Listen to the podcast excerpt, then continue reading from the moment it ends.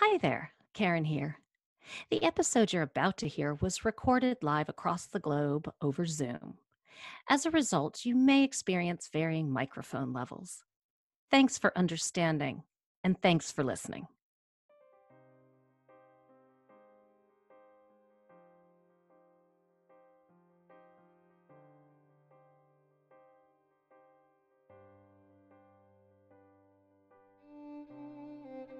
It's 1943 in London. You're at a charity dinner to support war orphans. Your husband, a senior bank accountant, just made a generous donation. It was one of the night's biggest, in fact, calculated to outdo certain business frenemies. You watch the other women playing cards in a candlelit lounge, listening to a record that you once loved, but which fails to move you now. You barely even register the melody. You're alone, watching everything from a doorway, one foot in and one foot out. You were trained to live in doorways, to watch from unwatchable places. You don't even realize you're doing it. You know everyone here, and well, but they no longer know you. All they know is that you've been on a nature expedition in South America, a trip to indulge your hobbies that's what they believe, at least, because that's what you told them. But all along, you were in France, working with the Maquis, the French resistance, couriering messages sewn into your skirts. Your impeccable French, ready charm, and ever present stash of baguettes fooled the occupying German forces into believing that you were an innocent young altruist, the baker's sister, just making daily rounds delivering bread to widows and nuns. For months, no, years, you've risked your life for the Allied forces, for the cause, for your country, for yourself, and eluded discovery. A nearly flawless record. Nearly. Now you're back home, resuming familiar wifely roles, recast with new lines. And all you have to show for it is a limp that you say came from misstepping on a South American incline when you lost your nerve. if only they knew.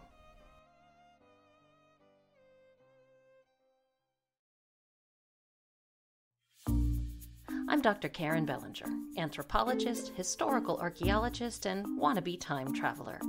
Welcome to season two of Working Over Time the podcast that examines society through the lens of work, over time, and across cultures. We have a killer new season coming your way, jam packed with fascinating historical and yet always contemporary minded conversations with a range of guest experts. We're kicking things off today with Danielle Warszanski, who illuminates the astonishing world of Britain's World War II women spies. That's right, we're going to hear about all kinds of state sanctioned espionage, a few eyebrow raising Winston Churchill quotes, and all about a figure named Blonde Poison, who, despite her name, is not a Marvel superhero. Not yet, at least. So, let's get down to it, shall we? Danielle has a BA in theater, a BA in English, creative writing, and an MA in history from Florida State University. She's a member of the Georgia Association of Historians, the Society for Military History, and the Women's Intelligence Network. She serves as the Early Childhood Education Program Coordinator for the Jewish Community Alliance and as the project manager for the Rosenstrasse Foundation, which works to honor the memory of the women protesters of the infamous Rosenstrasse protest in Berlin in 1943. She's excited to be joining the faculty of the History Department at Jacksonville University this fall as well. One of Danielle's main research interests is the women spies of the Special Operations Executive, a World War II British agency that was the very first to actively use women spies in the field in sizable numbers. And so today, we're going deep undercover to talk espionage in World War II Britain, ladies style. Thanks so much for joining me today, Danielle. It's my pleasure to be here. Spies are are pretty um, common fodder for for fiction and, and all sorts of adventures. But I don't know how often we focus on on the women who've been involved in this in this work in the past. So this is going to be really great, and it would be terrific if you could first give us some context, sort of a lay of the land historically and culturally. Um, what was going on in Britain at this time period you know, particularly as it pertains to the development and practice of espionage and female spies in particular? Sure. So I think it's really important when looking at this time period, especially with women spies, is to sort of look at how gender roles in Britain were during this time. And it's hard not to start back in World War One and to see how that led into the shape of World War Two. This was really the first war where the government needed women and where women were actually allowed to step up and get involved and to work and come out of the the private sphere and to come out and do work. And the, women were very excited to be doing that and were so excited to have new opportunities. And then when the war ended and we were in the interwar years there was major major repression going on where men and the government didn't want women out of out of the homes they wanted to push them back in. So basically the dominant forces in society which were men in government they were really holding on to the idea that women's roles in society hadn't actually changed because of world war one that women had just like dipped their toe into the public domain only for the greater good. So now that the war was over they were being pushed to retreat and to return to the domestic domain that had always been there theirs. So this brought about, you know, this reassertion of a model of womanhood that was grounded in domesticity. So when World War II came about, the government knew pretty early on that they were going to need the help of women and that women actually could step up to the occasion and meet the demands of the government but the government wanted to go about it in a different way for world war ii than they had gone about in world war one because when the war ended they wanted to be able to push women aside very easily and not have the same struggle that they had had during the interwar years to repress women and they ended up sort of drafting women to not oh. sort of they oh. did draft the women um, because the situation became that desperate and they needed more help but by in placing this draft rather than like really heavily recruiting women they were able to control where women worked and what kind of work they would be allowed to do. So by doing that they could try and avoid the mistakes of world war one that allowed women to feel like they had the latitude to continue working even after the war had ended the way that they set this draft up was the legislation that they created allowed women to sort of keep their primary role as mothers and wives and that in turn meant that women's unequal position in the workforce was perpetuated and basically given official sanction. So all women that were age 19 to 40 had to register to work and later in the war that ended up increasing up to 50 year old women as well. And then those oh, women I didn't know that. Yeah. Wow and these women were then channeled into specific jobs and they couldn't change those jobs without permission from the local labor exchange. Single women were considered mobile because they had no dependents so they would be forced to move to work anywhere that they were needed while married women or those with children were considered immobile and were found local work to do this put so much pressure on women that were mothers because after 12 hour workdays they were still expected to come home and take care of their children and do all the tasks they normally would have done if not working. And they didn't generally have the support of their husbands or spouses because they were off at war. So women were actually allowed to be involved in service as they hadn't been in world war one. There were all of these agencies that were founded during world war ii specifically for women to be able to help. But they weren't supported so women in in the service like they could do all the calculations they needed to to shoot a gun or move the gun in the direction it needed to be moved but they were not actually allowed to fire it or they could they could make trans like they could transport equipment but they couldn't transport passengers and people that must have been very frustrating for the women. And I have to sort of wonder how well that actually worked for the government in the end, right? I mean, if you have workers who are frustrated in that way and hemmed in, I don't think you get the best out of people. How, how did that system work out in practice? Do you do you have any sense? I think that women ended up because they were for the most part very competent which i think surprised the government and the men they were working with they were able to do even more than they were asked to even though the work they were doing was grueling and hard and monotonous and they pushed and showed that how much they could do and took more responsibility than they were even asked to. In a nutshell, was there was there anything particular to Britain that encouraged women to be allowed to work as spies there for the first time in in kind of unprecedented numbers? They were a little bit ahead of other countries. I I mean, at this point, these women had more enfranchisement than many other women in other countries did. So I think that was definitely a great way to help get their foot in the door for this as well. And one question I'd love to know is just before we really dive into the day to day in the life of one of these female spies, is what you think the modern day connotations of the word spy are. You know, what do, where do you think people get their idea of what spies are and do? I think a lot of what we imagine spies to be is heavily influenced by things like James Bond, especially since he's British as well. Yeah. I, the, the- and if we look at these James Bond movies, at least for women spies, it's much more heavily male centered. If there is a woman spy, she usually ends up becoming, you know, James Bond's lover, or she dies. Something happens tragic. exactly. or both, you know, in, you know, in, in, in a particular order, hopefully. Yeah. So, So they don't. The, I think that spies are supposed to be powerful and have all this agency, but only when they're men. And the way that we view women mhm. spies now are, um, you know, either as lovers or people like like uh, they seduce people and that's how they get their work done rather than any real skill on their own part. I mean even if we saw the new charlie's angels movie the, the trailer starts off with kristen stewart and she's seducing a man. She's pretending to be uh, an escort and then she ends up strangling him and he's super into it which totally which totally undercuts her strength in that moment that she's doing something she's being badass and she's turned into a joke All right. Well, let's we're going to do the best we can, Danielle, together here to dispel some of this. Let, let's take a deep dive into what it was really like in World War II for these women who were doing this really dangerous, really important work just as well as any man could do.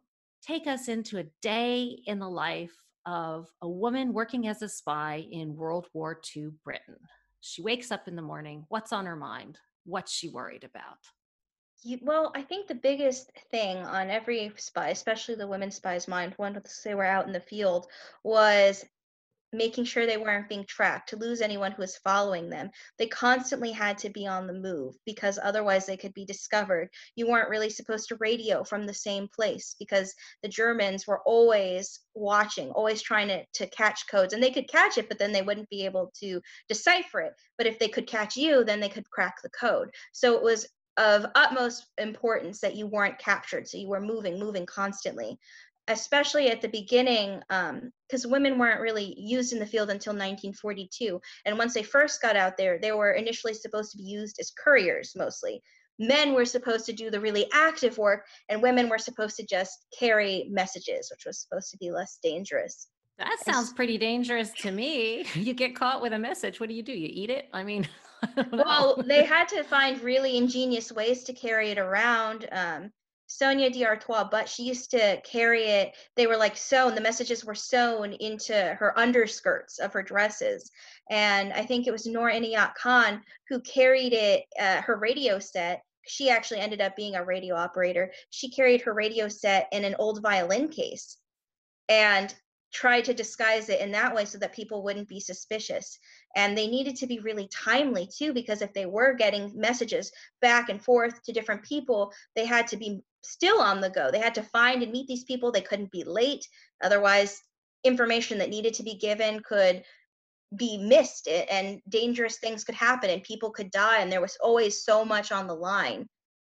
Yeah, that sounds like that was a pretty heavy set of responsibilities and dangers on their shoulders. Wow. And so I, understand they would have to be moving all the time, but even within that really mobile um, structure, was there any sort of sense of a, a routine a spy might expect to have, or were there typical typical tasks they would have to perform in a given day?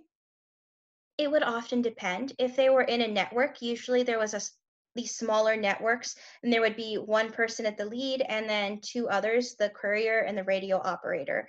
So on a day-to-day basis they'd be given their orders from their uh, master of the network and then they'd be going off bike, bicycle riding walking with their partner taking the train to deliver these messages and then coming back in time um, and meeting up with the rest of their network in order to hear what was going on with the other networks and back home in england through the radio.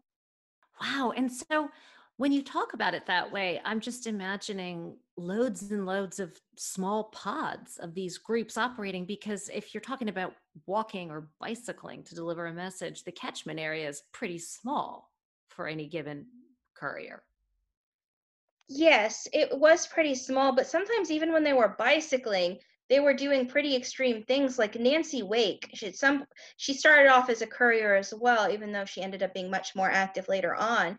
She talked about how she was in this battle um, with German forces, and in the aftermath, she was afraid that this message wasn't going to get across. So she bicycled 500 kilometers in order to send a situation report to the SOE in London. And when she got there, they didn't believe her because she wasn't the courier that was supposed to be there, and then she had to bicycle 500 kilometers back.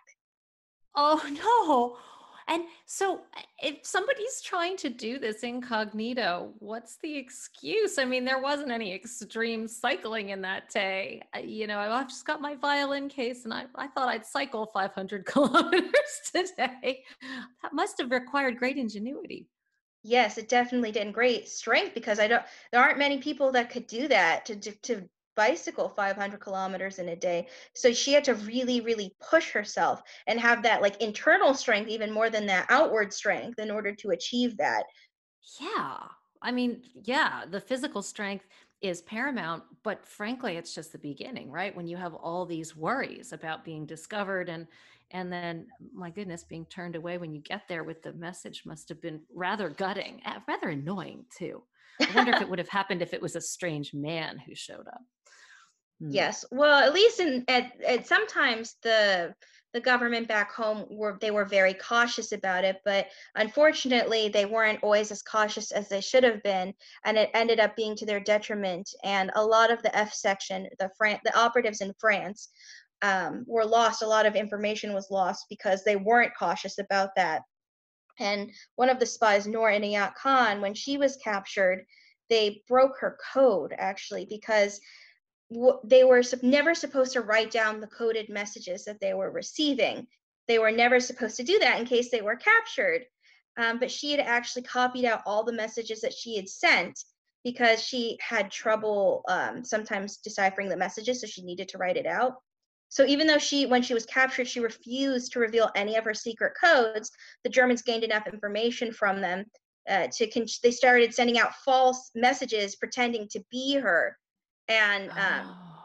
the government back home even though there were some flags they were like oh well you know she's she's known for being heavy handed you know sometimes she's awkward with her messages so it's probably still her and they didn't investigate any of the anomalies that would have indicated that those transmissions were being sent under enemy control um, so things like that where they weren't being very cautious or taking all the precautions they needed to be really was to their detriment yeah. And so you you've mentioned uh, paper messages, uh, verbal uh, coded messages, and radio. Were there any other communications channels used in espionage at this time? They weren't really supposed to be using other forms of communication, but sometimes they did use messages through the phone. Nancy Wake, for example, she knew she knew that she was being um, eavesdropped on on the phone and so she had to actually still act in a way that she should have been acting without giving any information away because if she didn't communicate certain things over the phone or talk about them then they would have known something was suspicious that they would have known she yeah. wasn't doing what she was supposed to be doing so it was super all these levels to it so there was there was somebody that she had helped to escape from prison major ian garrow um, from a prison in Marseille, and she'd been pretending to be a relative of his, and that's how come she'd been able to visit him in prison.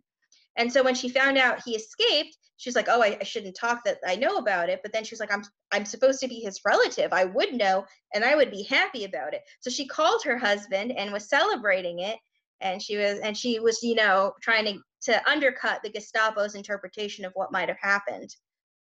Oh my gosh! And what became of her? Do you know? Nancy Wake ended up. Um, the Gestapo did sort of figure out that who she was, Nancy Wake, was somebody that they wanted, and she ended up escaping um, the country, and that's when she got recruited by the SOE. And she started working for them and with the French resistance for the rest of the war. And she was so disconnected from what was going on. Her husband, who was a very rich industrialist in France, they ended up, the Gestapo captured him and they ended up torturing her him they ended up torturing him for his for the whereabouts of his wife. And of course, he didn't know, but he also didn't tell them anything. And they murdered him. And she didn't even find mm. out until after the war had ended. Wow. So the danger was very real, and not just for these women, but for everyone else close to them. Very much so. So you mentioned that women were recruited and drafted into specific jobs to support the World War II effort. And what in particular were the credentials they would have been looking for in women to be acting as spies? It depends on which section I think that they were going to recruit them for, but since the majority was in the, the F section in France, I'll sort of focus in on that. But it had a lot to do with your ability to speak French. So you because you had to be able to pass as, as a French native once you were there. If you were English, oh, you would immediately okay. be taken. You would they would know because you weren't supposed to be there. So you had to be able to pass as French. So people that had spent a lot of time in France and spoke French really well, um, those were the top two things. And the SOE was actually one of the only agencies that was able to sidestep um, the British national only rule that only allowed British citizens to serve as intelligence officers due to concerns about their loyalties. So mm-hmm. the SOE, if, if if a person's talent was enough, the organization could sidestep that and find a way to use them. So like Andrée Borrel, who had been born and raised in France, not England, the agency ended up making an exception for her because of her French language skills and her ability to better blend into French society um, as long as they could prove, you know, that they were passionate about saving France, but they were still committed to Britain first and foremost. Got it. And you've mentioned SOE a couple of times, Danielle. Could you could you spell that out for us and tell us exactly what that what that was? Sure. The SOE uh, stands for Special Operations Executive, which was a British intelligence agency that was formed in 1940 under the explicit orders of Winston Churchill because they wanted an agency, an intelligence agency that was focused on sabotage. Um, so that's what differentiated it from other intelligence organizations is that they were supposed to go into other countries and find ways to mess things up basically. Um, so destroy not just seek information. Yeah so of course every intelligence organization is supposed to be getting and recruiting information but they were more concentrated on getting and collecting information that meant that they could make harm to gestapo forces. So were they kind of like a quasi terror organization? I mean i use that term loosely but um... i think Perhaps they could be. I think that a lot of the more I quote terrorist kind of acts that they would have done were usually done in partnership with French Maquis resistance groups, which were, you know, groups of French freedom fighters that were on the ground, and they would have like one person from the SOE that was uh, sort of their consultant that would use the intelligence that they were getting and use it to help direct these groups who would then commit those large acts of, I guess, terror specifically against the Gestapo. So Nancy Wake was one of those people once she joined the SOE. She was the liaison for a French Maquis resistance group and like they ransacked a Gestapo headquarters in Montluçon and she actually killed somebody on that raid. Um, there's a she has this really great way of describing it where she said that she she was remembering it and she'd said in an interview that they taught this judo chop stuff with the flat of the hand of the OE and she'd practiced away at it but that was the only time she'd used it whack and it killed him all right i was really surprised Yay. Yay, Nancy. Yay, SOE. now, this is a far cry from the, you know, being relegated to couriers, which we were speaking about earlier. Now, was that a different division of the British espionage machinery?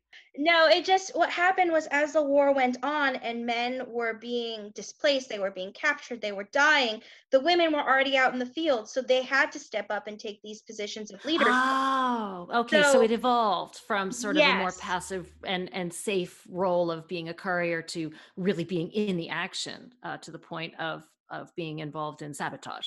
Yes, definitely. The government never intended for these women to take on these roles, but as mistakes were made or as casualties happened, the women ended up having to take on more active roles to keep the unit, their network, and their work going and to protect themselves in the end. So while Wake wasn't supposed to lead the Maquis resistance group, there was a death of a section leader, and then she had to take over, and she ended up leading more than 7,500 men. Wow. That's amazing. And was that a common situation? I, I was sort of wondering if you could tell me how you know the gender lines worked in espionage were these women working in co-ed groups or mainly just with other women they were usually working in co-ed groups where there would be one woman who was partnered with a man and then they would have somebody who was their network leader um, because a man walking around alone was very suspicious but if he had a woman walking with him, much less suspicious, and a woman by herself had no suspicions at all, pretty much. Oh, how interesting. And why is that? Is that something to do with ideas that women have errands to do for the house? I mean, unpick that for me. I think I think it did a little bit like, oh, the women she's going to the grocery store, she's going to pick this up, she has errands to do. So it wasn't suspicious that she was out and about during the day while men, you know, are supposed to be working. They're supposed to be oh. at their ah. jobs. Why is he suspiciously walking around the square at this time of day? Where why doesn't he have a job? Why isn't he doing something?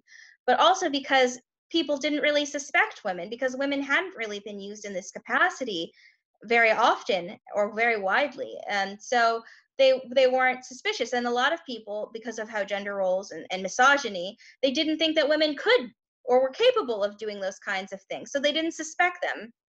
Right.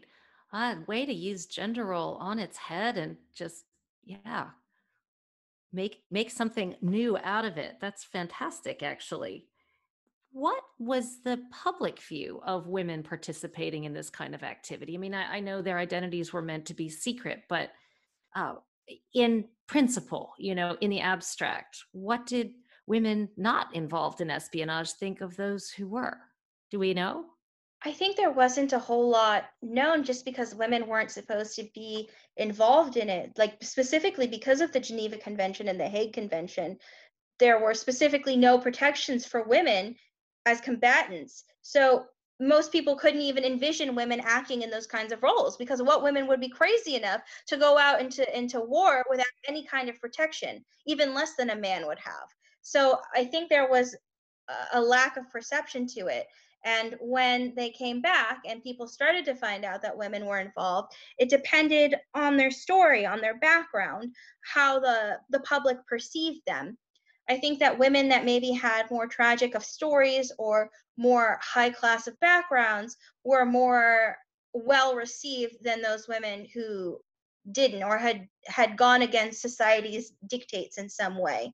Because we have Violette Szabo and she was a young woman with a baby and her husband was killed um, at war and that's why she enlisted. Um, she was very moved by the sacrifice that her husband had made and she ended up dying in out in the field and they made movies about her her daughter was celebrated she came from a, a, higher class family and so she was very well received by people but if we think of christina granville she was um, jewish and she was polish um, she had been a countess and she had done a lot as a spy but she was also bisexual and she was very open about it and she'd had men and women lovers all over the place. And because of uh, her background as Jewish and Polish and as bisexual, the government and the public were not open to her at all. She was not well received, um, and she, especially when she was she was killed, she was killed by a former lover that felt spurned, Um, and so then oh, the government no. and people were really like, she oh, made it through a spying career, but she she fell victim to a lover scorn. That's that's terrible. There's something very Yeah. sad about that.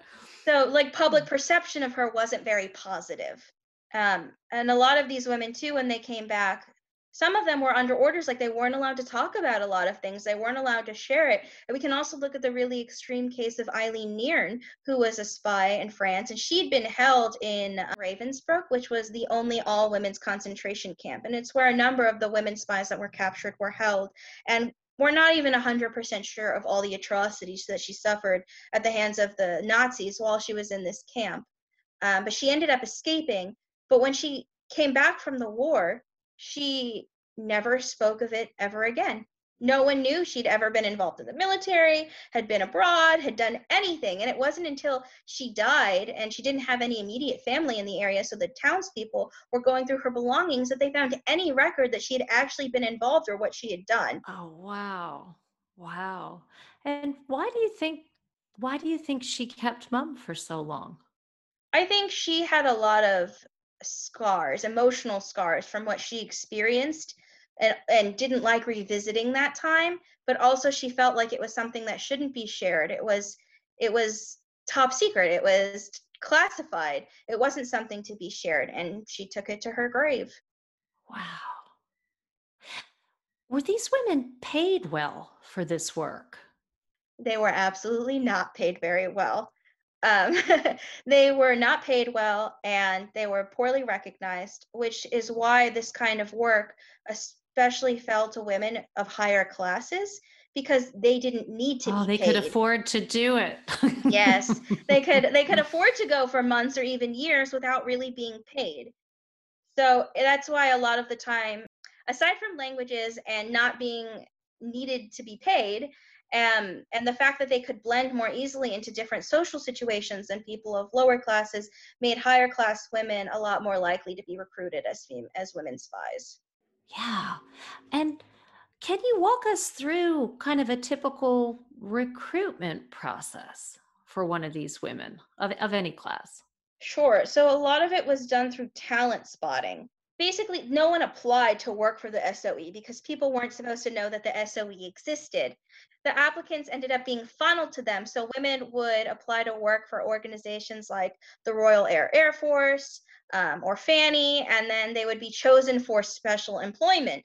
And they wouldn't know what that meant. They didn't know that they had been, you know, earmarked for secret work, and they'd be sent to a really sketchy interview and asked questions about like their loyalty and their French, and and they would be tested to see how that would go, and and sort of observed. And if they passed the test, then they would offer them a secret position, and they would have to be enrolled with one of these organizations like the Royal Air Air Force or some other organization, and that would sort of be their un, like this is my cover and then not actually do anything with them. And their family would think that that's what they were doing but they actually were involved in all of this secret work. So, was there any danger in turning it down? I mean, could they turn it down? Because they'd be sort of uh, between a rock and a hard place, right? They know about this organization now. Could they say no?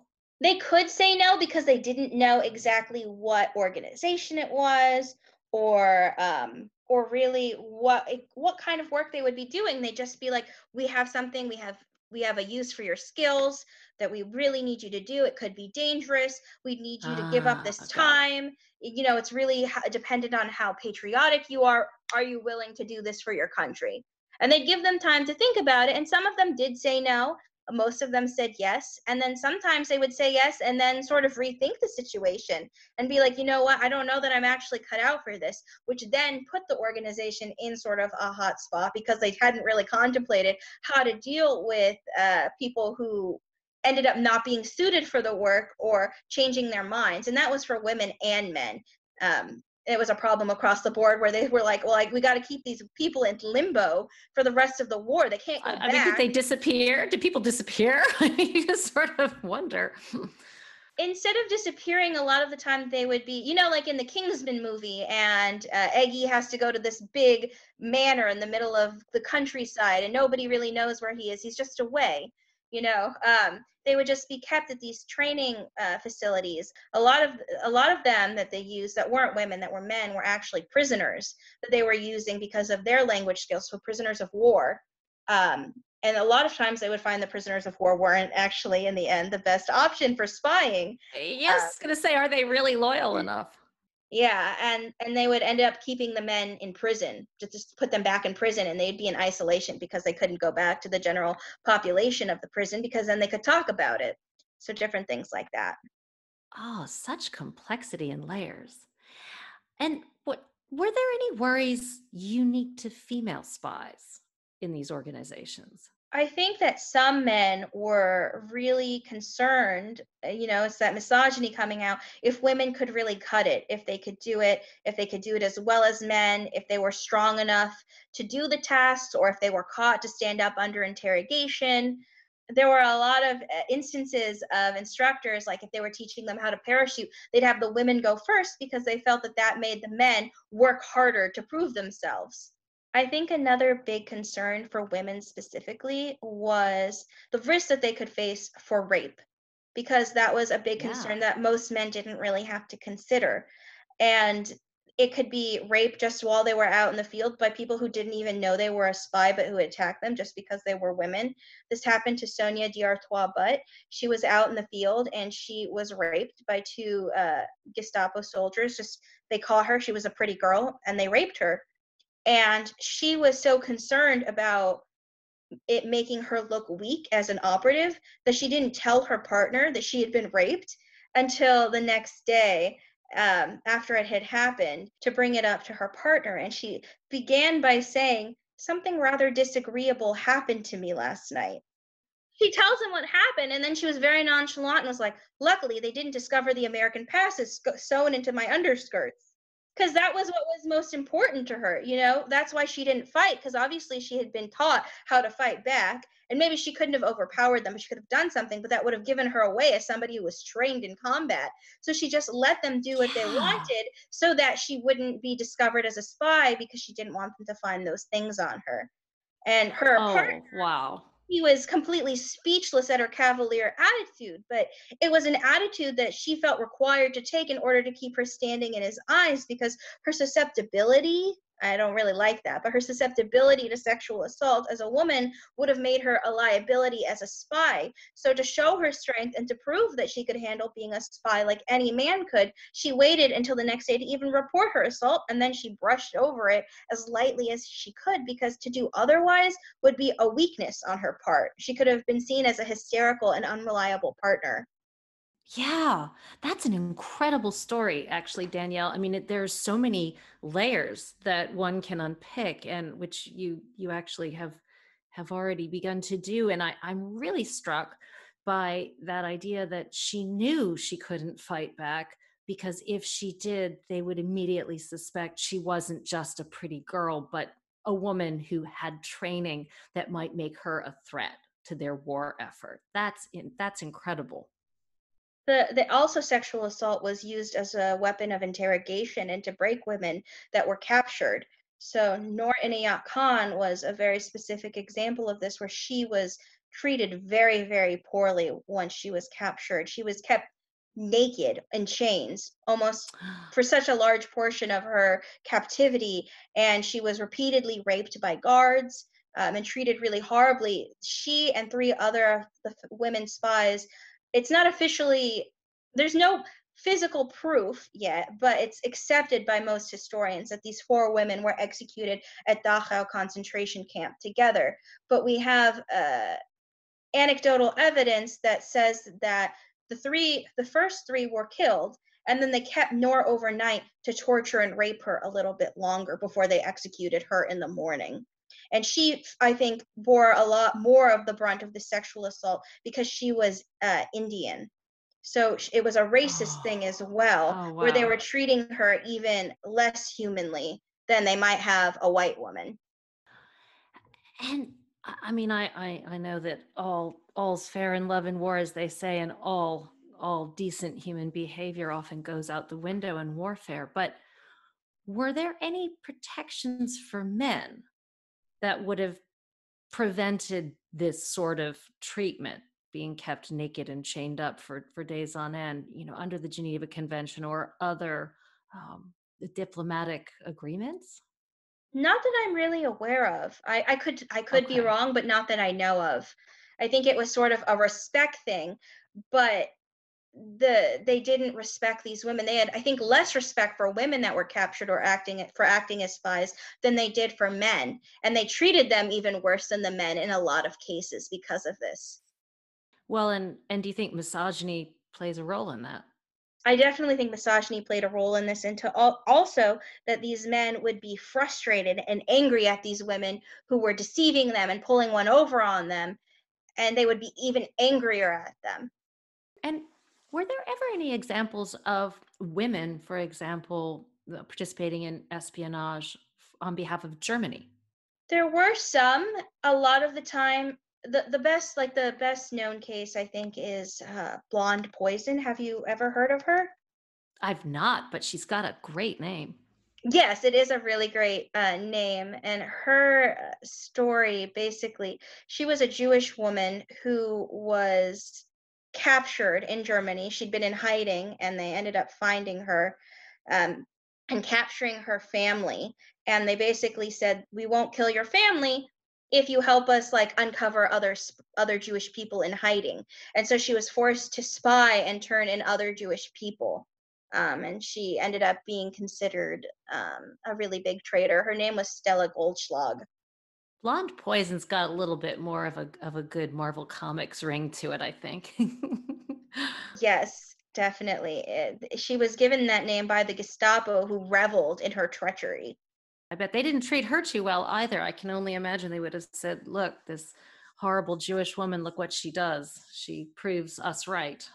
Yeah, she was treated horribly. I think she was she was Aryan, she was blonde and blue-eyed, she was still a Jew, and I think that caused them to abuse her even more. And it's why she was able to get away with this spying because she didn't look stereotypically Jewish. So we've talked a lot about individual women acting in various espionage missions um, in various capacities.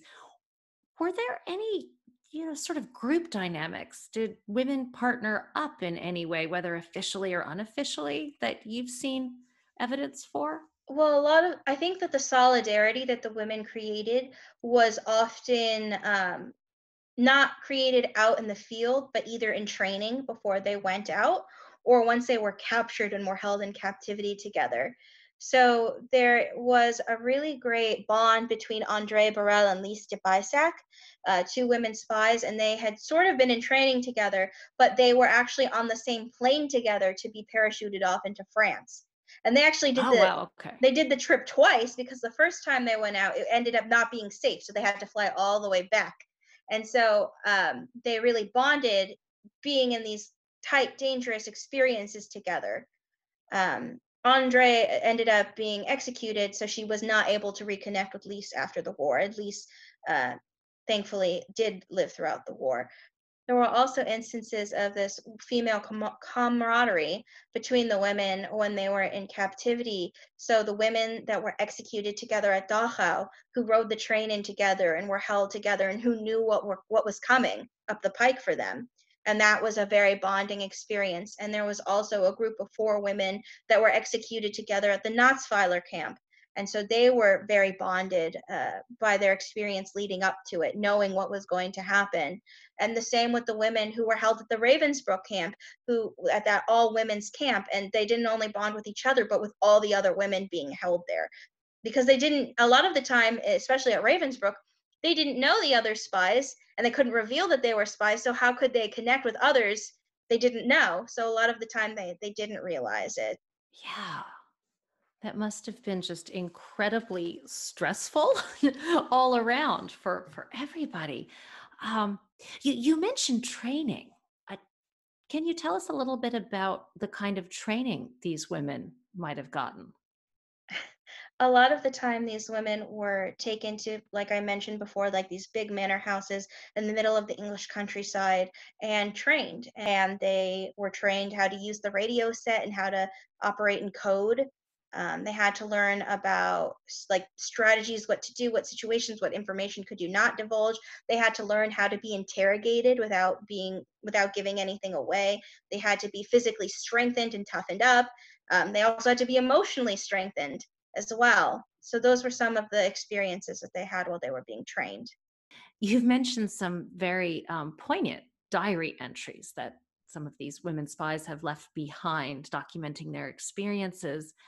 Uh, do we have any self reflective statements about what these women might have thought about this work they were doing and how, how they felt about it?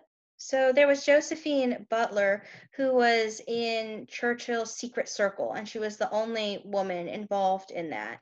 And she survived the war, and she talked about this dream, this reflection that she had. And Nancy Wake did write an autobiography, but she's a very she writes very flippantly about her experiences, and she doesn't really reflect so much on that aspect. But for example, Josephine Baker wrote, I seemed to be above the earth, and I was looking down on the British Isles.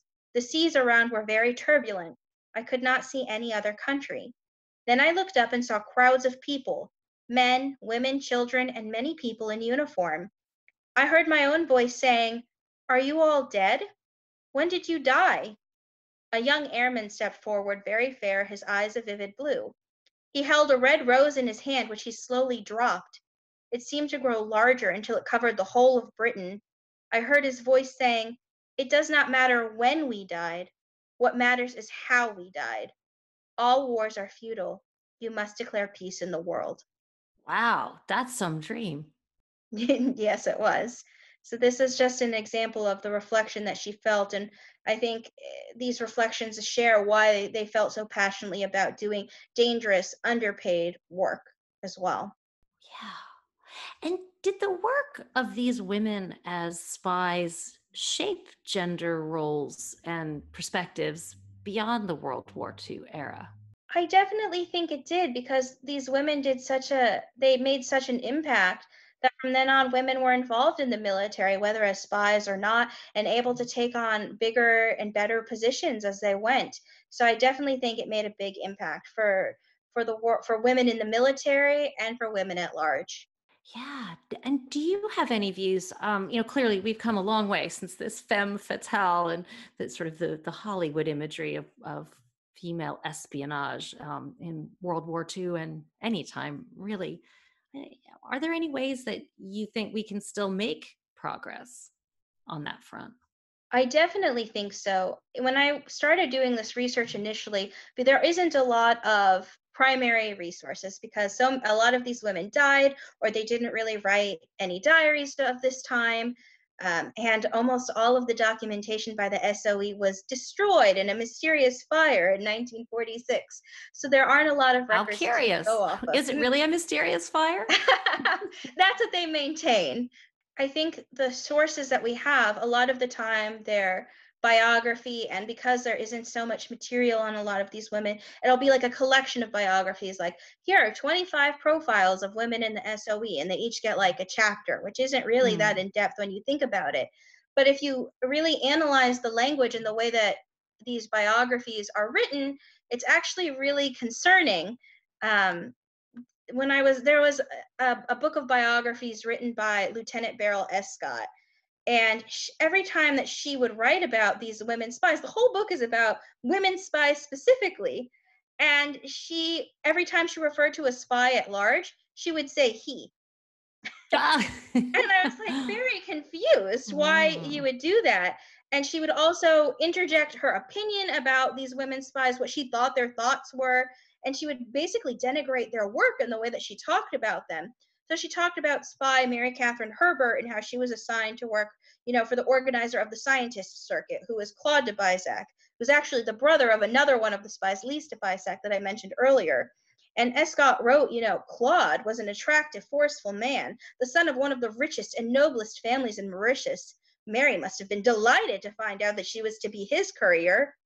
And I'm like, where, where did you get that? How can you insert these words in her thought? Or like she created this inner monologue for spy Cecile Mar- Margot Lefort, and she wrote, Poor Cecile, how often she must have recalled her comfortable past. Did she ever regret her decision to take on such dangerous work? Was her love for her husband, still out of her reach, a sufficient motive? It was a hard and unforgiving life, and at 43 years old, she was not as young and resilient as most of the others who undertook it. I, I just thought it was so strange that Escott felt that she could speak for these women and then she would feminize them for her readers. Maybe yeah, it's kind of condescending, the language that you just shared. She was like trying to make them distinctively women. So, like, they were spies, but to the writer, they were first and foremost women. So I, she didn't provide any citations for any of these really judgmental remarks that she makes. And Escott herself was a woman in the military, but yet even she found it appropriate to so blatantly gender her subjects without their consent or without their own words to support it, which I found frustrating. And I was, if another example is um, there's Sydney Hudson, who was a male spy for the SOE, and he released a diary.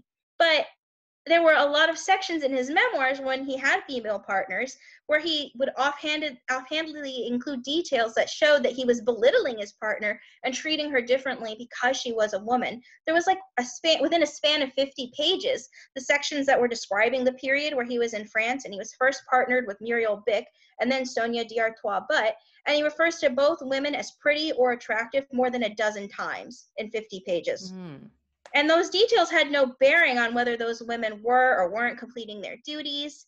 Um, he he did really inappropriate things that he talks about, like when he first got parachuted into France with Muriel, and there was a third man who parachuted down with them. He got out of his parachute and he waited till Muriel got out of hers, and then he grabbed her and dipped her into a kiss. To I guess. Oh to celebrate that they had made it, but he didn't know her at all. And he had he himself had parachuted before, and he talks about that in his diary and how he had to impress this beautiful young thing that was his new partner. Well, that just leads us smack into this question of, you know, what kind of tension do you think there might have been between assumptions about what this kind of woman was and how these women actually were or viewed themselves. You know, that it's the femme fatale thing again. I mean, how do we get around it? Why is this so pernicious a problem when women do a job that men do and it really has nothing to do with their looks? So I think it's also really important to note that when the women spies were successful, they were denigrated for that success too. And a lot of the time, it was their femininity itself that was being scorned or being denigrated. Basically, they would face a lot of discrimination for that. So if we talk about Josephine Butler again, who was again the only female member of Churchill's secret circle, she would get a lot of these backhand comments like, Churchill asked her handler if she was truly ready for her assignment, and he said, "Quite sure, sir. She's past she's passed every test without flinching. I think she has enormous courage. She is the coolest approach event in any woman I know, and of most men." But like later on she would meet somebody there was a man she met named jules who was one of her contact and at the end of their first encounter he said to his companion you're sure she's a woman she thinks like a man and things like that. And there's this really great story with Winston Churchill himself, where he made problematic statements about Jas- Josephine and her female identity, despite being the one to recruit her and ultimately benefit from her actions. So there's this anecdote when they were discussing a tricky mission, it was decided, you know, no man could get away with it. Someone then suggested a woman might succeed, but this idea was also scorned. It would take more than sex to bring it off. Churchill had nodded and then said, But supposing we had a woman who was 95% brain and 5% sex? A robot, said someone else. Why? Have you got one up your sleeve? And that was supposed to be a description of me? Josephine inquired. It was meant as a compliment, JB. And Josephine ended up actually confronting Churchill about his comments. She went up to him and she, she Good said, for her. She said, I suppose, sir, that being a freak helped freak, he said, mystified, and looked at the major. Your remark about 95% brain? I saw by Churchill's expression, half caught out, half amused, that recollection had dawned. Let me tell you, sir, I said, that you are quite wrong about the other 5%. I have as much sex as any woman, given the time and place. He burst out laughing, then with a lift of the eyebrows inquired, You wouldn't care to tell me what time and what place? I had no reply ready. He usually managed to have the last word. So even when confronted directly with the fact that their statements and their actions towards women spies were made in poor taste, a lot of the time the men didn't back down. No apology was made despite realizing perhaps they were in the wrong, though the conversation between Butler and Churchill was begun and instigated by her in, you know, the final showdown between them as just an example. Wow. it is just amazing. It's like damned if you do, damned if you don't. You There's know? no winning no there's no winning and and you know i i i wish i could say i thought that we're outside of those binary um binary constructs which try to define people as one thing or another and and it's as if it's some zero sum game it's really it's crazy I think what really ties into it is how England and Britain viewed espionage at this time period because they really kind of look their their noses down on it. They only wanted to engage in gentlemanly tactics, you know, so they didn't want to be um, they didn't want to be snitches. Basically, it was beneath them, and Churchill himself called the SOE, the ministry, you know, the Ministry of Ungentlemanly Warfare, that this was supposed to be dirty work. It wasn't supposed to be gentlemanly. It was supposed to be against the grain. But I actually think that the idea of this, this ministry of ungentlemanly warfare actually shows just why women are the perfect candidates for being spy during this war. How more ungentlemanly can you get than to not be a gentleman and to be a woman instead? I think especially for spies, I think there was this binary that they were split into. So there was always the femme fatale, you know, but there's also the other side of that binary uh, where they're like, it's like the Madonna and the whore binary, basically, mm. is how these spies were viewed. And they were either really innocent and asexual or they were overly promiscuous and voluptuous and sed- seductive and that's how they got through it and i think that's just it's still very problematic today. And there was a lot of backlash but especially like one of the the spy master for the f section he was stayed in england but he oversaw that whole network in france. And he really fought back against these insinuations that women should never have been allowed to be spies. And he has a really great quote and he name drops these women these strong powerful women who were successful who gave up their lives. And he wrote those of us who know the work done by women like Violette Szabo, Noor Inayat Khan, Denise Bloch, among those who died, and by Elise de Baissac, the sisters Jacqueline and Eileen Nearne, and Nancy Wake, among those who survived, can only feel anger and contempt for those who try to denigrate Baker Street by questioning the ability of women to fight alongside men and who impugn the efficiency of headquarters by doubting the readiness of brave women to face perils and, if necessary, to die for their countries. These women did an invaluable job and one for which, whatever people may say, they were admirably suited. Right on. Thank you. At least somebody got got that memo.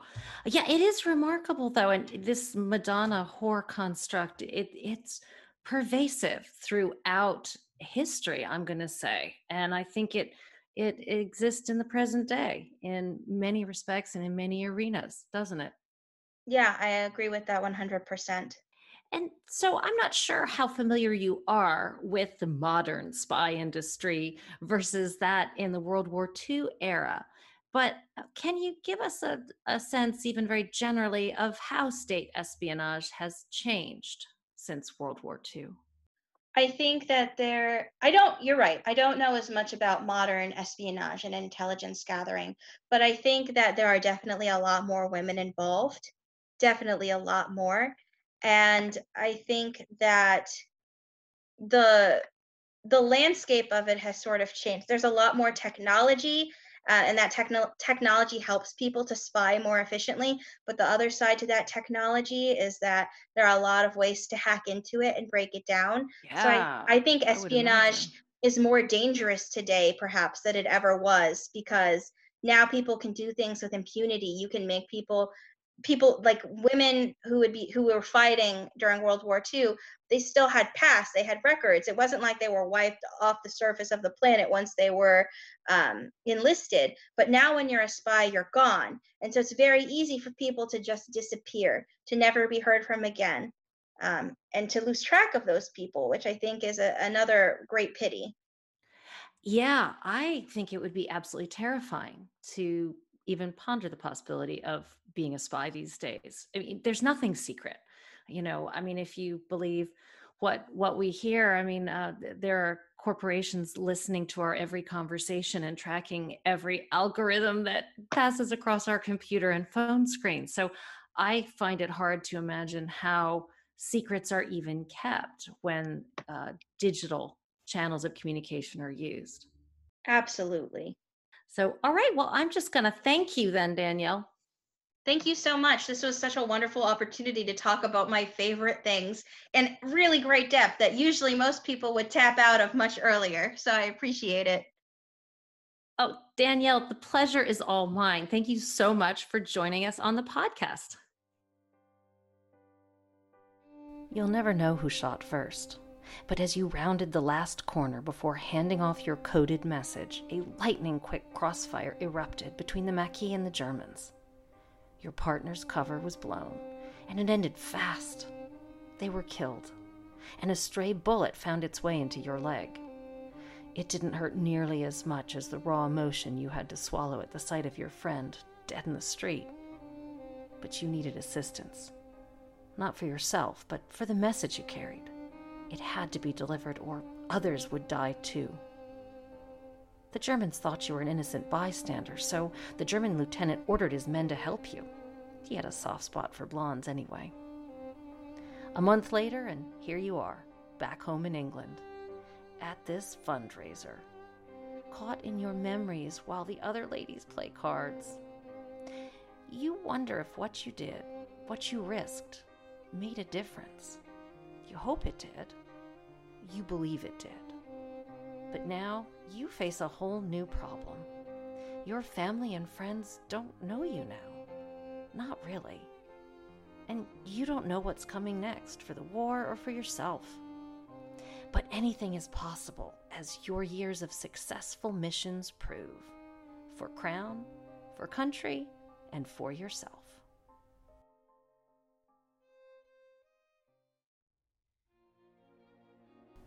Espionage is by its nature a risky business. So Danielle's harrowing wartime tales of women behind enemy lines are, you know, in some ways just what you'd expect. What's striking, however, is how much more was asked of these women as compared to their male counterparts in exchange for the opportunity to risk everything to serve their country as spies. On top of lower pay, less responsibility, and lower prestige, there was the age old split shift familiar to working mothers everywhere, and the threat of sexual assault, heightened in wartime fieldwork. And when their duty was complete, the very country that had shown these women their true potential, the path to unlock it, expected them to slip right back into the domestic sphere they had come from. But this would prove an impossible task for those who had tasted life outside of Pandora's box. Can you blame them for wanting to remain free? Hey there. You can follow today's guest at Danielle Wirsans on Twitter. That's at Danielle, W I R S A N S. And we're so happy to be back. We have an epic season ahead for you. Sailors, tiger hunters, blacksmiths, gladiators, and ministers are just some of the topics we'll be exploring this season. As always, we're on social media with plenty of exciting show updates and additional content. Please share your thoughts and questions with us at Working OT Series on Twitter. And give us a follow at Working Overtime Series on Instagram. If you like the show, please consider leaving us a rating on Apple Podcasts. It really does help get the word out and share the show with the history lovers in your life. Thanks so much for listening.